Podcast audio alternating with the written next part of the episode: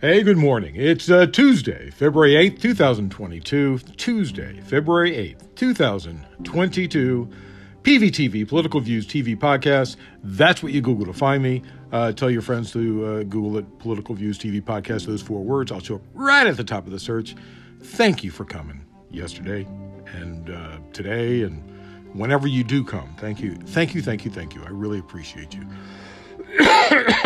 if you can, uh, please bring someone with you today or tomorrow. That would be really, really nice of you.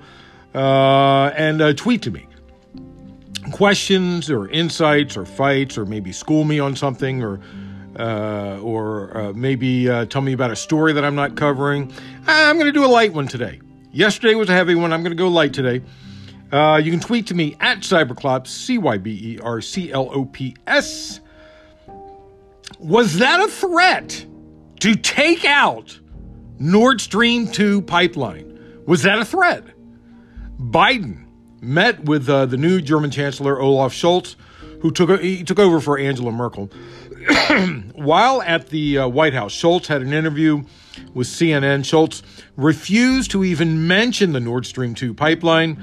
Uh, Scholz just kept repeating his vow to remain aligned with the U.S., though again wouldn't clarify his intentions for the Nord Stream project. I, he's, he's sort of stuck between a rock and a hard place because the German people want this gas line coming from Russia. Germany wants it because they need the gas. Um, Scholz told uh, Jake Tapper, all the steps we will take, we will do together. As the president said, we are uh, preparing for that. You can understand and you can be absolutely sure that Germany will be together with all its allies, and especially the U.S., that we take the same steps. There will be no difference in that situation. Uh, Biden said, if Russia invades, that means tanks and troops crossing the border of Ukraine again. Then there will be no longer a Nord Stream 2. We will bring an end to it. Was was that was that uh, possible bombing of the pipeline? I don't know. I don't want to put words in Biden's mouth, uh, mouth, but th- that seemed a pretty. Uh, we will bring an end to it. I don't know, man. Uh, Scholz declined to specify what he is prepared to do to halt Nord Stream 2, saying only that Germany would undertake the same steps as the United States to punish Russia. When asked if that meant pulling the plug on Nord Stream, he said, as I said, we are acting together. We are absolutely united and we will not be taking different steps. We will do the same steps and they will be very, very hard to Russia, Russia and they should understand. I, he was uh, speaking English as his second language. And he's, uh, you know what? His English is better than my German. um, and he doesn't seem to be a Scheißkopf. Anyway, after a meeting that had been scheduled for Monday between German Foreign Minister Annalena uh, Baerbock and Ukrainian President uh, Volodymyr Zelensky uh, was canceled uh, suddenly, official, uh, officially due to a scheduling error. Uh, I, I guess they have to they have to get their ducks in a row in Germany. A source close to the uh, Ukrainian government told Tapper the meeting didn't take place because of Germany's reluctance to aban- abandon the Nord Stream 2 project should a Russian in- invasion proceed. Now, I have an interesting theory on this Nord Stream. Um, but first of all, the Nord Stream 2 pri- pipeline was proposed in 2012, right? And they didn't start building it. They were going to start building it around 2014. When Russia last invaded Ukraine in 2014, Merkel played a central role as a go between for Putin and Germany's Western allies. She spoke with him consistently and encouraged other leaders to step up their sanctions to punish Moscow for annexing Crimea. In 2015, Nord Stream was postponed because of the sanctions, right? There was also a proposed extension to the UK that was halted. So, was that halted? And then the German pipeline started up to, to sway Germany to Russia's side. That way, all Europe's fuel would go through Germany? Because Germany is not so unfriendly to Russia this time. This time, France is stepping up. President Macron has spoken several times per week with, with Putin and placed his third phone call in a week to Biden on Sunday. Now, Germany is the biggest beast in the EU since since they they joined uh, East and West Germany. France is the second biggest, right? Spain is the third big, biggest, I think, if if I'm if I'm guessing correctly. Uh, but anyway, uh, so so Fran- France would be the second one that that um, uh, Moscow would have to get on their side. Macron visited Moscow yesterday uh, and is expected in uh, Kiev later this week. But I gotta say, there is more to this story because Macron Macron had something to say yesterday about Moscow, and the way he said it wasn't exactly wasn't exactly positive to the West. Uh, but it wasn't negative either. It was just the way he said it. It was. I, we'll get to that more tomorrow. We'll get to that more tomorrow. Anyway, now that I have your attention, let's try and fix the world. Uh, National Archives officials confirmed yesterday the agency recently retrieved 15 boxes of presidential records from the former president's Mar a Lago club in Florida that were improperly removed at the end of his time in the White House. According to the National Archives' David Ferriero, representatives for Trump are continuing to search for more records that may have been improperly taken from the White House. Of course, this is even more violations of the Presidential Records Act. Sources tell ABC News that documents which were retrieved last month, including communications between Trump and North Korean Kim, uh, leader Kim Jong un, as well as a letter from Obama to, to Trump that was left as per, per custom at the uh, uh, ahead of the uh, Trump's inauguration. Uh, remember, each president uh, leaves a letter in, the Resolute for the for the next president to take. The Resolute is the de- name of the desk in the Oval Office. So each president leaves a letter for the next president. Okay, it's just a custom, and that was that letter. Officials say the records should have been transferred to the National Archives and Records Administration. Uh, committee Chairman uh, Bennie Thompson said yesterday the committee would not hesitate uh, in, in reference to making a criminal referral to the Justice Department if lawmakers determine that Trump willfully violated the Presidential Records Act. Uh, committee member Adam Schiff said the destruction of documents, the reports of large quantities of documents in Mar a Lago all point to a violation of the record keeping requirements, and the tearing up certainly seems like a willful violation of the law. We're going to look at how we can have a more effective mechanism of ensuring compliance. There is substantive concern about it, and it's not a concern that began in the last administration, but it certainly has reached a new height. Of course, due to due to Trump, you know. I, I, okay, I'm not happy with Adam Schiff right now because there's something else going on, and I'll get to that in a minute. Uh, the U.S. Supreme Court on Monday, yesterday, allowed Alabama's GOP drawn racially gerrymandered congressional map to stay in place. After a uh, panel of three federal judges last month threw out the map and ordered state lawmakers to redraw it. Uh, anyway, the High Court reversed that decision in a 5 to 4 ruling for which Chief Justice John Roberts joined the three liberal justices in dissent. It froze a lower court ruling that said the map likely violates the Voting Right Act by diluting the political power of black voters. The lower court had ordered a new map be uh, drawn, which could have led the Democratic uh, the De- Democrats gaining another seat in the House in the fall. Justice Brett, the court didn't stop it because they said the decision was wrong. They stopped it because it was too close to the election. Now, I'm going to get to that in a minute. I can promise you that. Uh, Justice Brett Kavanaugh Writing for himself and fellow conservative Justice Samuel Alito said the court acted in order to maintain the status quo while the justices consider the issue.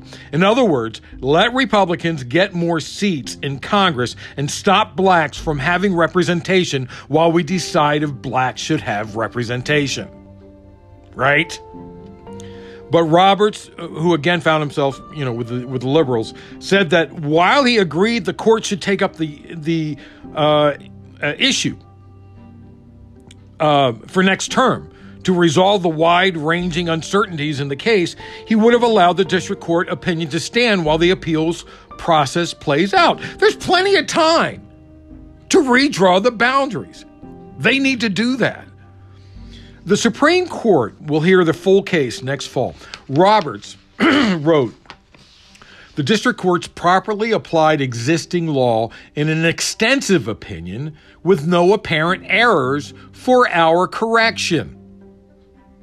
But yet they still wanted to hear it. They're the right wingers on the court. Uh, Justice Elena Kagan wrote a much more strongly worded dissent.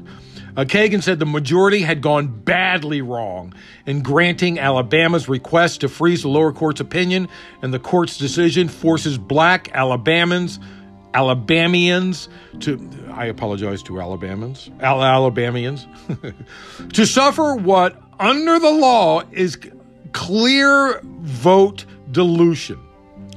Uh, today's decision is one more and disconcertingly long line of cases in which the court uses its shadow docket, we've talked about the shadow docket before, to signal or make changes in the law without anything approaching full briefing and argument. She said that the court's decision, quote, does a disservice uh, to black Alab- uh, Alabamians, Alabamians who, quote, have had their electoral power diminished in violation of a law this court once knew to buttress all of American democracy. That those are strong words.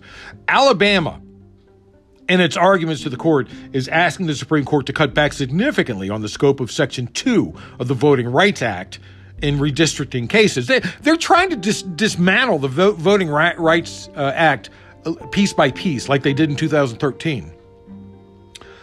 I literally went to my congressman nearly two years ago and laid out what was happening on drawing districts. I went to, that's right, Adam Schiff.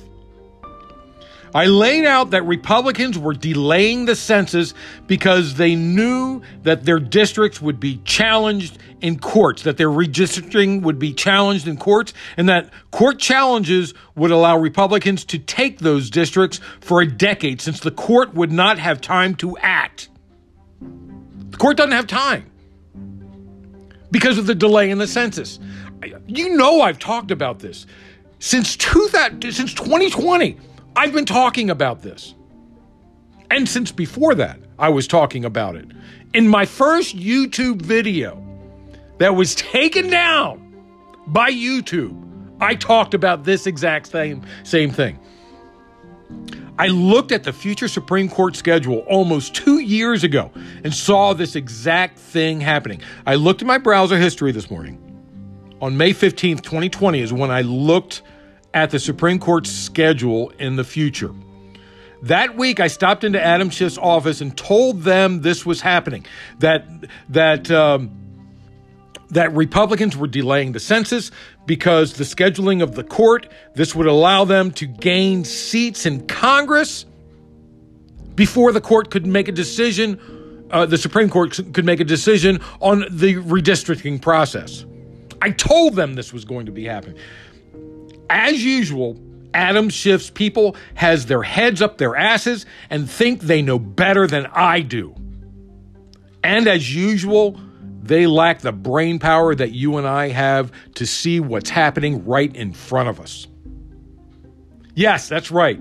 I'm calling out Adam Schiff's people for being stupid. That's damn straight I'm calling them out. Moving on. The Ohio Supreme Court, again, rejected legislative maps that Republicans drew to disproportionately favor their candidates, sending map makers back to the drawing board in Ohio. Uh, Ohio's primary into massive, sending Ohio's primary into massive uncertainty. Now, we said we also said this would happen, that they, they would try and do it anyway. oh man. For the second time, Chief Justice Maureen O'Connor, a Republican, joined with three Democratic justices to uh, reject state, state House and Senate approved uh, by Republicans on the Ohio Redistricting Committee over Democrats' objections. The court gave the commission until February 17th to approve a new map that reflects the 54% GOP, 46% uh, Democrat uh, voting uh, preferences split over the uh, past decade. The opinion said the revised plan does not attempt to closely correspond to that constitutionally defined ratio. Of course, they're talking about their own constitution, the Ohio Constitution. Uh, our instruction to the uh, commission is simply to comply with the Constitution. Oh, and what a spin that came out of the Republicans' mouths. So much of a spin on this wording that I got dizzy. GOP spokesman John Fortney said Ohio faces, quote, a constitutional crisis and election system chaos. Candidates have no specific direction regarding the districts for their campaigns, and voters uh, face the uncertainty of additional, ready for this? The uncertainty of additional court ordered gerrymandering. Think about that. Are you kidding me? They gerrymandered Ohio, and they said that the the the the repairing of that gerrymandering, the dis, uh, uh, the dissolving of that gerrymandering, is gerrymandering. That's what they're saying. They're saying that the court is trying to gerrymander them when the court is telling them to stop gerrymandering. oh man, what a spin! Uh, amazing, amazing. Uh, I'm moving on. Vitamin D deficiency in the U.S. is bad. It has been for a couple of decades now. I, I, guess people don't get as much sun, and regular milk consumption has had a huge decline in the last two decades in favor of alternatives like almond milk, soy milk, oat milk. I, am particularly I, am I'm, I'm an oat milk guy, but I, I do occasionally get uh, a few days a week. I, I, I take regular milk when I'm at the coffee shop. Um, but I I had a vitamin D, I had vitamin D prescribed by my doctor, and even after taking it, my level was low. So what does that have to do with anything? What does my personal spin on vitamin D have to do with anything? Now, Israel, uh, Israeli scientists said they found differences in the chances of getting seriously ill from COVID 19 when they compared patients who had sufficient vitamin D levels prior to contracting the disease with those who didn't. A study published Thursday in the research journal Plus, Plus One, not Plus One, not P L U S, it's P L O S uh, One found that about half of the people who were vitamin D deficient before getting COVID 19 developed severe illness compared to less than 10% of the people who had sufficient levels of, of uh, vitamin D in their blood. Uh, the uh, the, uh, uh, the Times of uh, Israel reported that Dr. Amiel Dror, a study author and physician at the Galilee Medical Center, said of the findings, we found it remarkable and striking to see the differences in chances of becoming a severe patient when you are lacking in vitamin D compared to when you're not. I've been having a discussion with my doctor about my vitamin D levels, and she isn't listening to me. I'm going to have to show this to her. Anyway, Dror said The findings suggest that vitamin D helped bolster the immune system to deal with viruses that attack the respiratory system. Research compiled before the emergence of COVID 19 and published in the, in, in the Lancet found that uh, vitamin D cut the risk of other respiratory infections compared with uh, placebo. Uh, the Israeli researchers cautioned that vitamin D was one piece of the complex pu- puzzle underlying uh, severe COVID 19 uh, in addition to uh, uh comorbidities, genetic uh, predisposition, dietary habits, and geographic factors.